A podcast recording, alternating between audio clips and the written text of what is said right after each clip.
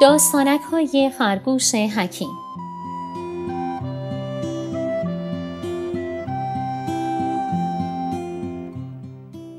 نویسنده محمد هادی محمدی. تصویرگر کیوان اکبری. گوینده مرجان رحیمی فرد. از مجموعه کتاب های تاک.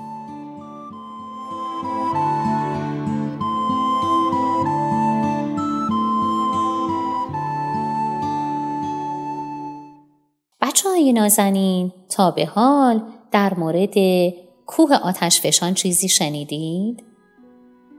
اصلا بگید ببینم جایی که شما زندگی می کنید نزدیکتون کوه آتش فشان وجود داره؟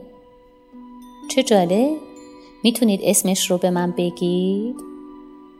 خب یه سوال دیگه بچه ها از روی چه علامت هایی ما می‌تونیم بفهمیم که یک کوه یک کوه اگر کوه آتش فشان باشه ممکنه فوران بکنه؟ خیلی عالیه. آ یکیتون گفت من کار دستیش هم می‌تونم درست کنم. با چه چیزایی؟ خوب چه جالب. چقدر جالب بچه ها داستانه که امروز ما همونطور که متوجه شدید؟ در مورد کوه آتش فشان هست. بریم با هم بشنویم ببینیم خرگوش حکیم ما امروز قرار چه ماجرایی رو برای ما رقم بزنه. داستانک پنجم چاره آتش فشان. مدتی بود که زندگی خرگوشان رعیت خیلی خراب شده بود. خوراک و پناهگاه مناسب نداشتند. در شبانه روز تنها یک نوبت غذا خوردند در حالی که مجبور بودند از سپیده تا غروب آفتاب در های ارباب که همان خرگوش شاه بود کار کنند و عرق بریزند. هرچه انبارها و گنجه های خرگوشان رعیت از خوراک خالی بود در عوض انبارهای خرگوش شاه از خوراک پر بود. هر از گاهی هم خرگوشان رعیت افسرده حال در برابر کاخ شاه گرد می آمدند تا بلکه خرگوش شاه با دیدن چهره های رنگ پریده و بیخون آنها دل بسوزاند راه به جایی نمی بردند تا اینکه وضع از آنچه که بود بدتر هم شد.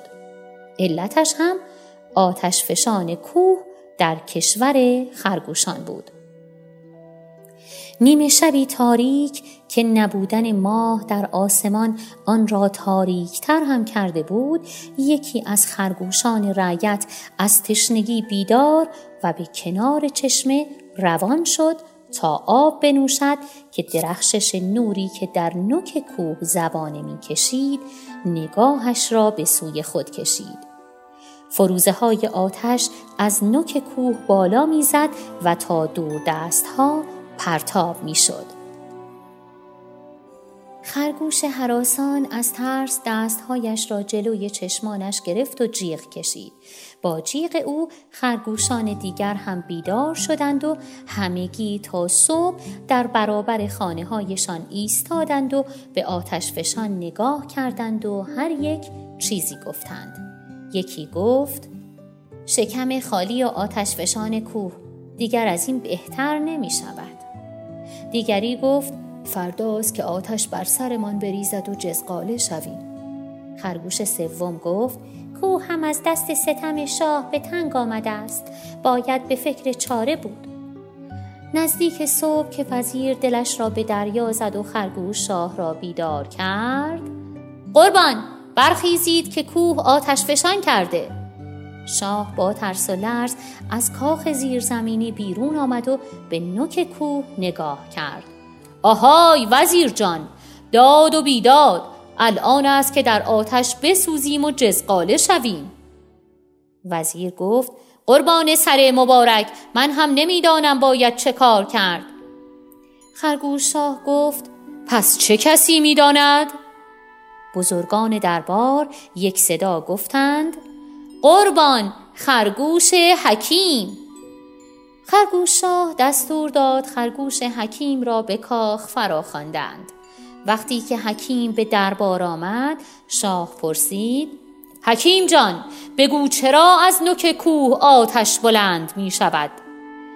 خرگوش حکیم گوش درازش را خاراند و کمی این پا و آن پا کرد و گفت قربان کوه عصبانی شده. خرگوش شاه گفت چرا عصبانی شده؟ خرگوش حکیم گفت من هم نمی‌دانم. اگر می‌خواهید باید بروم از خود کوه بپرسم. شاه گفت ما دستور می دهیم که زودتر این کار انجام شود. هنوز خرگوش حکیم پایش را از کاخ بیرون نگذاشته بود که رعیت ها دورش کردند و از گرسنگی و خشم کوه نالیدند. راستش خرگوش حکیم نگاهی به شکم گنده خودش کرد و نگاهی به شکم فرو رفته خرگوش های رعیت. از خودش خجالت کشید و گفت قول می دهم که فکری به حالتان بکنم. حالا بگذارید به دیدار کوه بزرگ بروم. خرگوش های رعیت دست و پای خرگوش حکیم را بوسیدند و اجازه دادند که او به طرف کوه بزرگ برود. خرگوش حکیم رفت و رفت تا به نزدیکی کوه بزرگ رسید. خیلی خسته و گرسنه شده بود. این طرف و آن طرفش را گشت. چیزی برای خوردن پیدا نکرد. جز کلبه خالی برای خوابیدن. خرگوش حکیم که خیلی خوابش میآمد داخل کلبه شد. بستری از کاه آنجا بود. روی بستر دراز کشید و چند دقیقه بعد خور و پفش به هوا رفت. از آن طرف خرگوش شاه که دلنگران بود و از بیخبری خرگوش حکیم آشفته شده بود چند سرباز را دنبالش فرستاد. سربازان رفتند و بعد از ساعتی جستجو خرگوش حکیم را در کلبه پیدا کردند یکی از آنها حکیم را بیدار کرد و گفت شاه را در کاخ منتظر گذاشته یا آمده برای خودت اینجا خواب چاق می‌کنی؟ حکیم خمیازه ای کشید. خیلی گرسنه بود. تنبلیش میآمد دنبال غذا برود. فکری به کلش زد و گفت بروید به شاه بگویید حکیم با کوه حرف زده. کوه گرسنه و عصبانی است. مقداری کاهو هویج فندق و گردو برایش بفرستید تا بدهم بخورد. بلکه آرام شود و از او بپرسم ببینم چه می‌خواهد که آتش فشان کرده. سربازان دوان دوان رفتند و این خبر را به گوش شاه رساندند. شاه که می ترسید آتش فشان زندگیش را برباد دهد دستور داد آنچه خرگوش حکیم درخواست کرده برایش بفرستند. خرگوشان باربر خوراک ها را روی کول گذاشتند و به جایگاه خرگوش حکیم رفتند. خرگوش حکیم خوراک ها را از خرگوشان باربر گرفت و مشغول خوردن شد. هرچه از خوراک ها می‌خورد تمام نمی‌شد. خوب که شکمش باد کرد کنار اجاق خوابید تا شب شد. شب یادش آمد که به خرگوشان رعیت قول داده است که از گرسنگی نجاتشان دهد.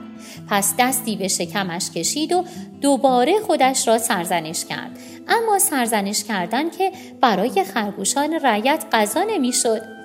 همینطور که خرگوش حکیم به فکر رعیت های شاه بود خونش به جوش آمد و گریه مفصلی برای گرسنگان کشورش کرد. اشکهایش که تمام شد کیسه ای فندق را روی دوش انداخت و به طرف شهر راه افتاد.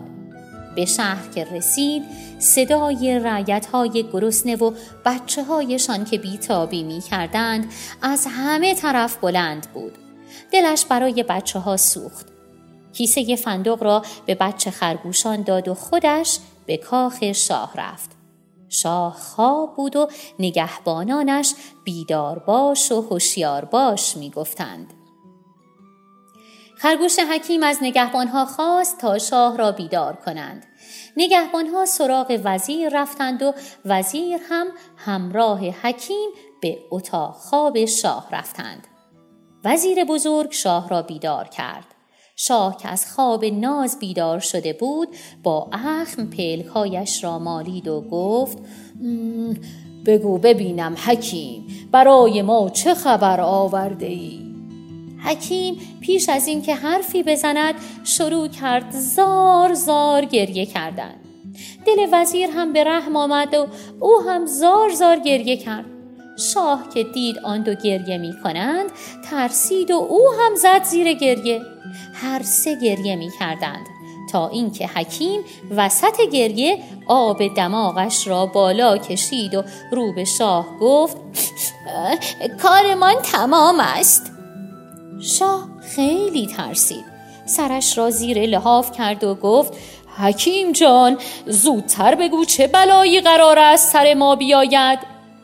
حکیم گفت کوه بزرگ از دست شما خیلی عصبانی است شاه گفت از دست ما؟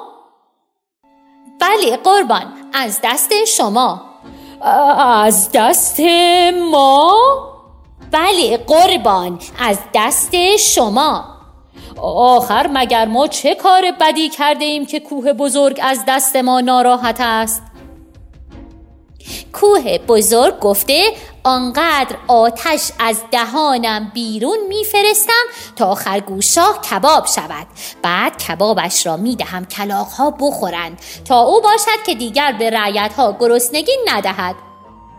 شاه سرش را از زیر لحاف درآورده و گفت وزیر جان مگر رعیت های ما گرسنند که کوه بزرگ عصبانی شده؟ وزیر گفت چه بگویم قربان؟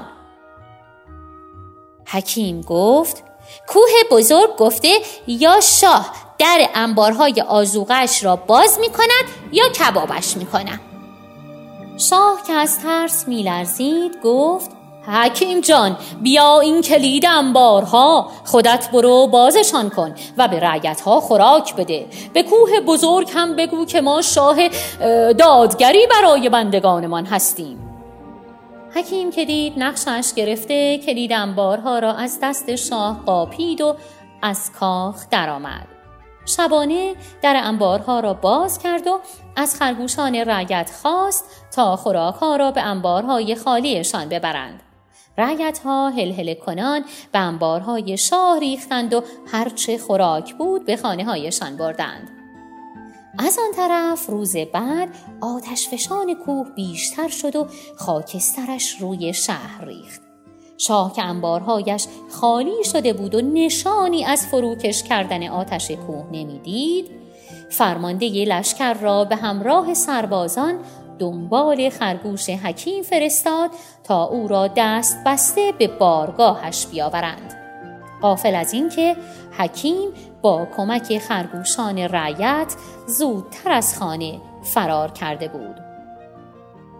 رعیت های شاه به پاس خدمتی که حکیم به آنها کرده بود او را در جای مناسبی پناه دادند. چند روز گذشت. کم کم آتش فشان فرو نشست تا خاموش شد. خرگوش حکیم از پناهگاه درآمد و به کاخ شاه رفت. آه و ناله می کرد که یعنی از راه دوری آمده است. شاه که دیگر عصبانی نبود دستور داد از حکیم پذیرایی کنند. آشپزباشی برای حکیم غذا آورد.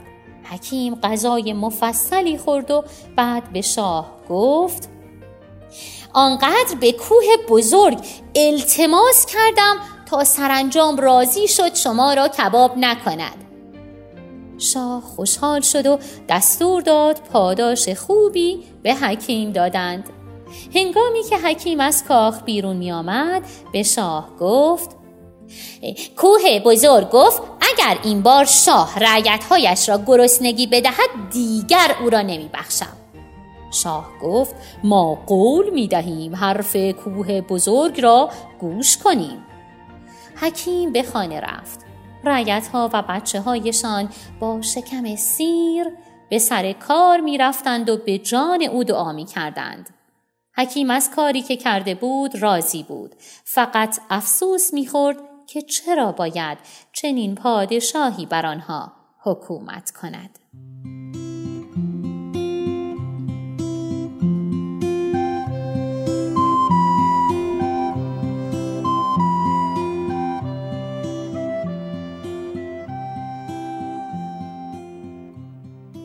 بچه های عزیز داستانک رو گوش کردید دوست داشتید. کار خرگوش حکیم به نظرتون عاقلانه بود؟ ممنون. آها. خب موقت بود. یعنی ممکنه که دوباره خرگوش های رعیت گرسنه بشن؟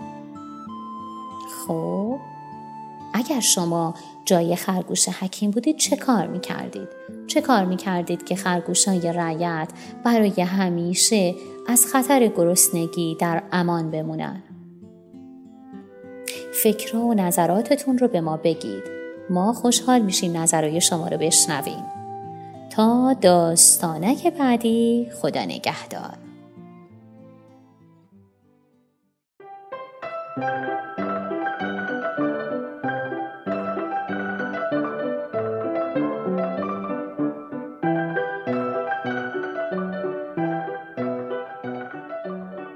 آوای کتابک کاری از مؤسسه پژوهشی تاریخ ادبیات کودکان آوای کتابک بانگ ترویج است و ترانه بانگ قصه است و افسانه برای دسترسی به محتواهای صوتی آوای کتابک می توانید به کانال تلگرام آوای کتابک و سرویس های پادکستی همچون اپل پادکست، Castbox، ناملیک، Podbean و گوگل پادکست مراجعه کنید.